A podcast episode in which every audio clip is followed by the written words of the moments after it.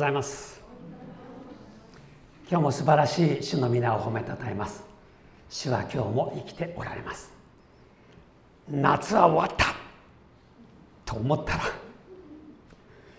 今日のような暑さが戻ってまいりました。もうしばらくこの暑さに耐えていきたいなと思います、えっと、名鉄の駅で島宇治長という駅知ってる方。はい。ではその駅に降りたり乗ったりしたことがある方。その駅の特徴を教えてください。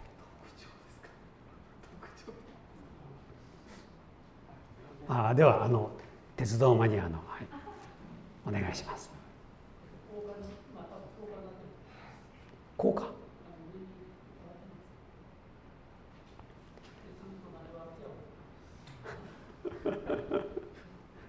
えー、私が調べてびっくりしたのはその駅は上りと下りのホームが目の前じゃなくてずれてあるって。言ったことあります？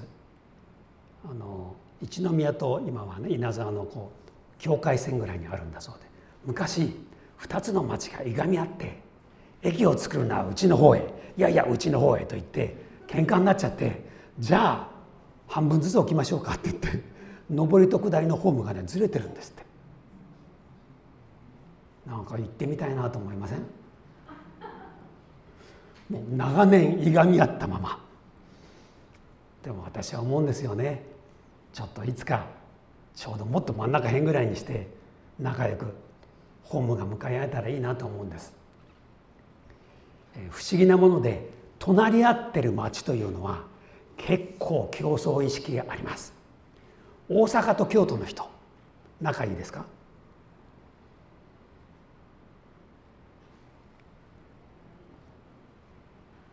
えー、本来は県庁所在地になるべき大きな町なのに新幹線がこっちの駅に来たのでこっちが栄えたっていうこういう2つの町も結構争っています。群馬ではね前橋と高崎っていうね2つの町が争っております。そういうのはね隣にあると。非常に難しい。で今日はどんな話をするかと言いますといがみ合いをやめましょう。仲良くしましょう。という話をしたいと思うんです。パウロは言いました。イエス様の十字架によって2つのものが1つとなった。それが何回も出てきますね。14節。実にキリストこそ私たちの平和です。キリストは私たち2つのものを1つにし自分の肉において隔ての壁である敵意を打ち壊しとあります。まだ続けて出てきますね。15節。さまざまな規定からなる戒めの立法を廃棄されました。こうしてキリストはこの2つをご自分において新しい一人の人に作り上げて平和を実現し2つのものを1つ体として十字架によって神と和解させ敵意を十字架によって滅ぼされました。18節でも2つのものが1つの御霊によって道に近づく。繰り返し2つが1つになったと言ってます、えーエペソの2章に入って救われたのは一方的な神様の恵みだということが強調されました。で2章の後半ではどこがポイントが当たるのかというと罪の許しというね素晴らしい救いをもらったんだけれどもその付録として2つに分かれていたものが一つになるように神様がしてくれたという説明をしてるんです。あの僕はアメリカに20年ぐらい行って戻ってきて驚いたのは本屋さんの本で付録がついてる本が増えたっていうことしかもどっちが付録か分かんないような。付録がこんな大きくて本がこんな薄っぺらいのありますよね。それでそこでは中を開けちゃいけないよってなってる。バッグが入ってる本もありますよね。本なのバッグなのって思っちゃいます。イエス様がくださった救いというのは罪からの救い滅びからの救いだけじゃなくて仲違いしていたお互いが仲良くなれる道を開いてくださったというんです。それが今日の内容でパウロはかなり難しく書いてますが私が簡単に言い直すならば喧嘩していた2人は仲良しになれるよ。それがイエス様の救いの素晴らしい副産物なんだ。一つの例はユダヤ人と違法人が仲良くなれたでしょ？という話なんです。11節。ですから思い出してください。あなた方はこの場合のあなた方というのは違法人ユダヤ人以外のことです。あなた方はかつて肉においては違法人でした。人の手で肉に施されたいわゆる割礼を持つ人々からは無割礼のものと呼ばれその頃はキリストから遠く離れイスラエルの民から除外され約束の契約については他国人でこの世にあって望みもなく神もない者たちでした。外側で言うならば神の民の印の割礼はなかった。これを振り返ってみると創世記の内容です。神様がアブラハムという一人の人を選ばれました。アブラハムよ私はあなたを選んだよ。あなたの子孫も選んだよ。あなたたちは神の民となる。12章に書いてありますね。漱石12章。あなたによって全ての民族が祝福される。そう約束してくださいました。ですから聖書全体で見るならばユダヤ人が神の民として選ばれたのは目的がある。ユダヤ人がしっかり神様と神様とつながって神様のことを他の人々に伝えていくことによって世界中が祝福されるようにと選ばれた。ところがユダヤ人はそれを勘違いして私は先民だ選ばれたものだ。下々よりも偉いんだぞ。周りの違法人は神を知らない汚れた生活を送っている。我々は清いんだ。特別なんだ。安息日を守る立法も守る、え、生贄の儀式も守る。こんなふうにして我々は特殊なんだ。一段高いんだ。そう思って周りを見下げていました。で周りの人々もそれは感じるわけです。だって宗教指導者のラビなんかはね道を歩いていて向こうから外国人が来たなと思ったら反対側にできるだけ寄ってやり過ごすんではなくて道を変えて会わないようにするんです。ユダヤ人は外国人を自分の家に入れて一緒に食事なんかしないんです。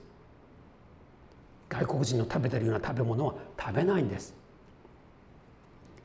こう完全に違いましたよね。ところが本来ユダヤ人はさっき言ったような目的で周りの人の祝福のために使えるべきでした。でもそれを忘れていた。イエス様はある時こうおっしゃいました。私は羊飼いだよ。良い羊飼いは羊のために命を捨てるよ。ただし囲いの中にいる羊だけじゃなくて囲いの外にいる羊もいる。その2つが一つになることを願っているというふうにイエス様はヨハネの福音書でおっしゃってます。イエス様の頭の中にはユダヤ人もギリシャ人もないんです。全世界の人の救いを願っていました。で実際不思議ですよね。イエス様が亡くなりよみがえり天に帰られた後あのペンテコステの日に大勢の人3,000人がイエス様を信じて初代教会が生まれました。その後5,000人も救われました。どんどん増えていったので当局から迫害を受けて散らされました。散らされてどうなりました？ユダヤ人以外の人に福音を語るようになったんです。その結果できた大きな教会はアンテオケ教会でした。北の方にあったアンテオケ。その町で違法人を中心とする教会ができそしてもちろんそこにはそこに住んでるユダヤ人やユダヤ人の牧師たちがそこに使わされてユダヤ人と違法人が一つになる美しいハーモニーを築いた望まれていたような環境。2つが1つになるという教会が生まれたんです。これ素晴らしいことなんです。そして今度はそのアンテオキ教会が中心となって宣教師を今で言うならばトルコ半島全体に使わせていきました。それがパウロとバルナバです。彼らはバイリンガルですからね。ユダヤの言葉もギリシャ語も話せる。そこで各地に福音を伝え違法人の教会がたくさんできていったんです。でパウロはそれを全部を見ながら福音って素晴らしいね。罪の許しだけじゃなくていがみ合っていた2つのグループが1つになった。これはもう考えられないことだよ。隔ての壁みたいなものは全部取り払われた。昔のねベルリンの壁が崩れたみたいなもんです。もう2つは2つじゃなくて1つなんです。そして美しい言葉で19節言われています。19節こういうわけであなた方はもはや他国人でも気流者でもなく生徒たちと同じ国の民であり神の家族なのです。服部先生の時代ですかね。私たちは神の家族という言葉を西教会のテーマとして掲げていた。長い間掲げてましたよね。で今もそれは変わりません。我々は神の家族です。聖書の中ではっきりと神の家族って書いてあるのは多分ここだけじゃないかなと思います。神の家族。ここにいるお互いもみんな神の家族です。久しぶりに会った人も神の家族ですよ。でこれはねイエス様のおかげでみんなが救われることによって自然につながって一つになったんです。ではこのなんかパウロが語るね非常に壮大なドラマなんですが自分の人生に当てはめて考えましょう。これどうやって適用したらいいんですか？こういう質問しましょう。あなたが仲直りしたい人は誰ですか？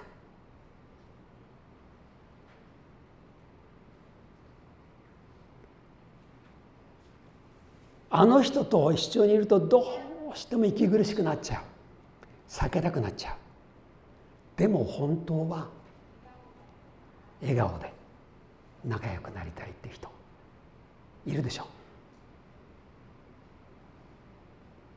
ああのうちのすぐ家の中の隣の部屋にいますけどって。それは早く仲直りしてくださいね、えー、私アメリカに住んでいた時に日本にいては会わないだろうっていう人にね結構アメリカでいろんな関係ができちゃうっていう面白い経験をしました。進学校時代仲の悪かった人がいたんです。何十年も前のこと。小さなことで言い合いをしちゃって喧嘩したまあ喧嘩ってもそんな大喧嘩じゃないですけどもちょっとバチバチやっちゃってその後背を向けたまま卒業してしまいました。もうその後会うことがないと思ってました。ところがアメリカでちょっとつながりができちゃった。それで私はその彼と E メールで連絡を取りました。で私がその E メールの中で「進学校時代ごめんね」一体何年前のことって 覚えてないかもしれないけど僕はこんなことしちゃったね。あんなこと言っちゃったね。申し訳なかった。ごめんなさいって手紙書いたんです。あメールを送りました。そしたらね覚えていたんです。それで「覚えてるよ」でもね許すよ。もうそんなの昔のことだからって言って。それでその後ふーっと穏やかな心になれました。あなたの番ですよ。誰と仲直りしたいですか？罪の許し。あがない。イエス様による救いというのは自然にそういうものを引き連れて私たちの心にやってきてくれるんです。気が付いたら誰かと仲良しになりたい仲直りしたいという気持ちを起こさせてくれます。そして自分の方から「ごめんなさい」って言える人に神様は変えてくれるんです。それが我々の救われたっていう一つの印でもあります。もう一回聞きますよ。誰と仲直りしたいですか？誰ともっと近くなりたいですか？大抵の場合とっても近い関係です。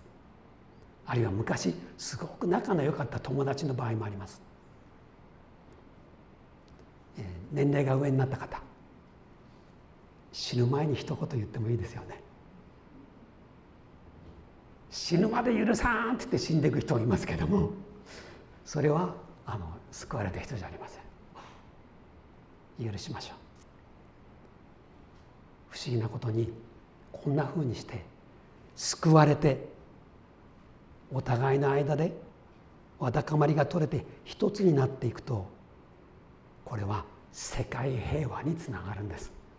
えー、そんな小さいことでできるのっていやいやそうじゃないでしょ。最初はそういうものでしょ。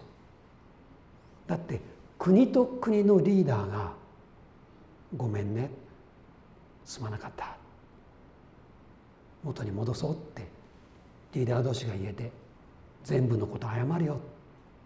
それはちゃんと全部保証するよ。お詫びするよ。そんなことができたら和平ってできるでしょう。家庭の中でも同じです。友達の間でも同じです。許されたんだ。恵みで救われたんだ。二つは一つになった。違法人とユダヤ人は一つになってアンテオ教会っていう素晴らしい教会ができたじゃないの。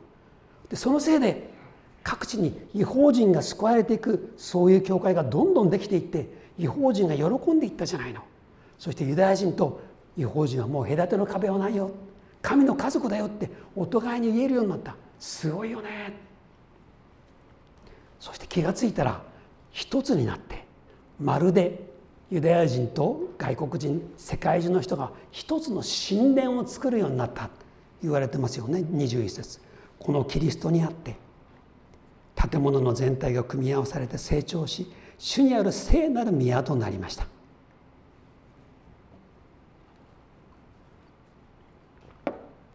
こういうわけで我々はかつて神様を知らずに暗闇にいて神もないような生き方をしていて何にも知らなかった。神から遠かったんです。でも救われて近くにされたんです。そして2つが1つにされたんです。これが今日の内容です。難しくないですよね。パウロはそれを彼独特の言葉で厳密にこう語っていくので我々にはちょっと難しい。でもパウロの言いたいことはこういうことです。それはイエス様が願っていたことです。それは父なる神が望んでおられることです。平和を作る人は誰でしょう。あなたです。私です。平和は私から始まります。平和を作るものとさせてください。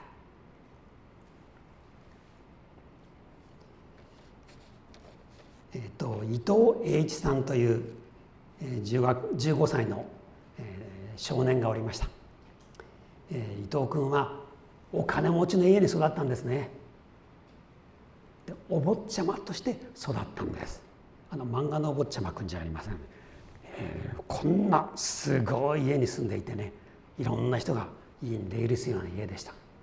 ところがお父さんが事業に失敗して見事に破産。もう家を売っても足らない。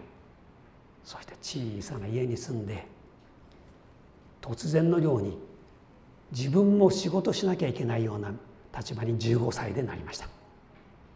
朝から晩まで働きました。辞めるわけにいかない。そして夜は学校に行きたいと思って夜の中学校に学びに行きましたが疲れすぎてすぐに寝ちゃう。でも頑張って続けていましたがそのうちその職場でねお金が、えー、給与日に入るようになる。そうすると先輩たちはよからぬ遊びをしてこういろんな悪いことするわけですよ。でそれに一緒に行かないかと誘われるんですがまだ15歳。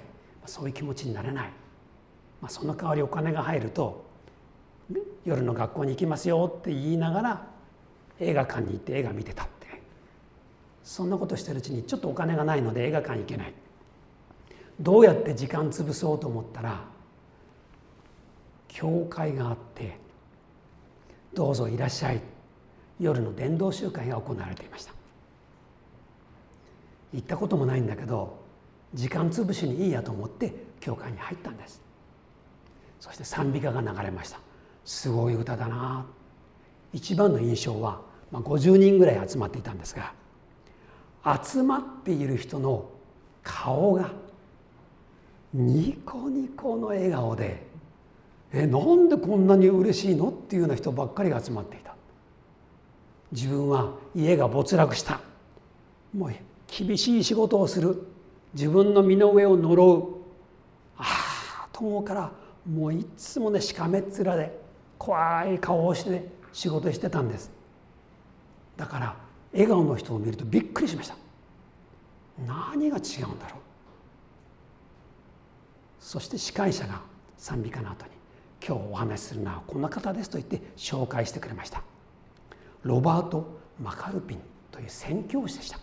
まあアメリカ人がしゃべるっていうだけでびっくりして日本語でしゃべるっていうのでまたびっくりして。マカルピン先生って知ってる人います？金城学院の創設者知ってます、えー、ミセス・ランドルフという方ですよね。あの、えー、クリスチャンの方です。でそのランドルフさんを支えていたのがマカルピン宣教師でアメリカから来た、えー、長老派の宣教師の方なんです。で自分の家を開放して学校を始めた。っていう話話ですよね。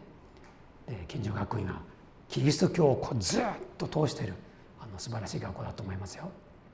でもちょっと入るのは大変かもしれないけど。でそのマカルピン先生が日本語で流暢に話し始めて語ったのは我々は暗闇の中にいる。さっきの言葉で言うと12節の後半にあるようにこの世にあって望みもなく神もない者たち。そういう状態だってことを話したんです。イエス様もおっしゃった。イエス様は世の光です。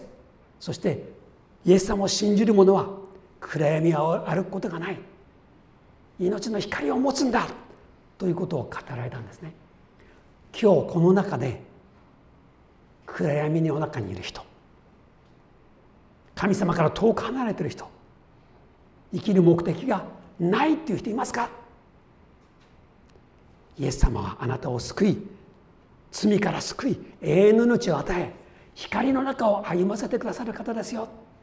最後に祈りの中で招きました。イエス様信じる人いますか？暗闇から出たいと思ってる人いますか？望みのない人生から希望のある人生に変わりたい人いますか？今祈って目つぶってるけども手を挙げてください。促されて彼はそこで手を挙げたんです。初めて言ったんだけどなぜか自然に手を挙げました。そしたら手を挙げた人のところにマカルピン先生が一人一人のところに手を置いて祈ってくれた。そして伊藤栄一君のところにも手を置いて祈ってくれた。はあ嬉しいよかった。そしてその後礼拝集会の後にじゃあ近くに教会があるから名古屋の教会があるからそこに行きなさいよって言われて「はい」と言って日曜日は教会に行く。でそこでいろいろ教えられて聖書を毎日読むってことを教えられてそうしよう。そして礼拝に続けていってどんどんどんどん心が変えられてきました。1ヶ月2ヶ月3ヶ月ぐらい経った時にお父さんが言ったんです「おい栄一お前最近変わったな」で栄一君もびっくりして「えどこが変わったんです?」最近は「ありがとう」って言うようになった。ごめんなさいって言うようになった。昔は暗かった。返事もしなかった。でも今はとっても明るくなってる。何か努力したのか。変わったなって言ってくれたんです。さっき言いましたでしょ。イエス様による救いというのは罪から救う。神様に近づけてくれるだけじゃなくて気が付いたら周りとの関係が破れていた人が自然に修復できるようになるように神様がしてくれるんです。救いは敵意を打ち破り。隔ての壁を打ち破り。二つのものが一つとなる。そうありがとうとごめんなさいっていうのは人間関係を整えていく大事な言葉なんですよ。ごめんなさいを自分から言える人。素敵でしょ？ありがとうと言って他の人人のしてくれたことを認めたりお礼を言ったりする心素敵でしょ？それは自然に人間関係が整っていく。こんなふうにして我々は救われるだけじゃなくて周りとの関係が変えられていくんです。そしてこの伊藤君は信仰をしっかり持って3か月後の3か月後の12月に洗礼を受けてやがては牧師になって長い間用いられた素晴らしい伝道者となりました。名古屋の人の話ってそういうのを聞くと嬉しくなりますよね。彼が救われたのは1920年9月のことです。名古屋で救われて名古屋で変えられた人がいるんだなと思います。また名古屋に来てくれた宣教師がいたんだなと思いますよね。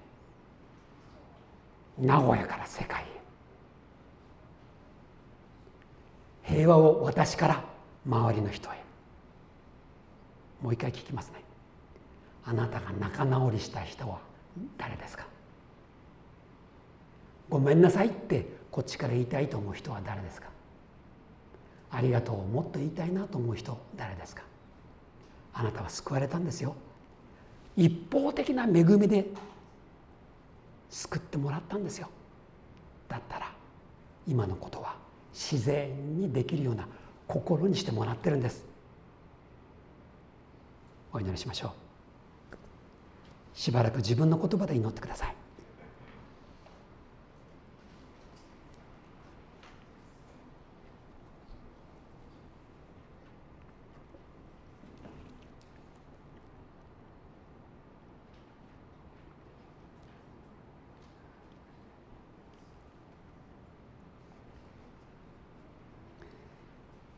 私たちの主イエス・キリストの父なる神様。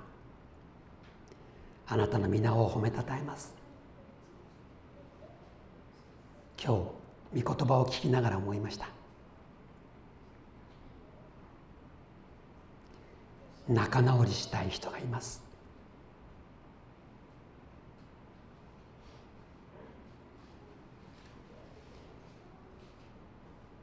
こちらから言葉をかけてもう一度仲良くできるように私を用いてください。二つに分かれていたものじゃなくて心が通って一つになれるようにしてください。イエス様の救いが大きな大きな祝福を持っていることを教えてくださって感謝します。主よどうぞ世界に平和を与えてください。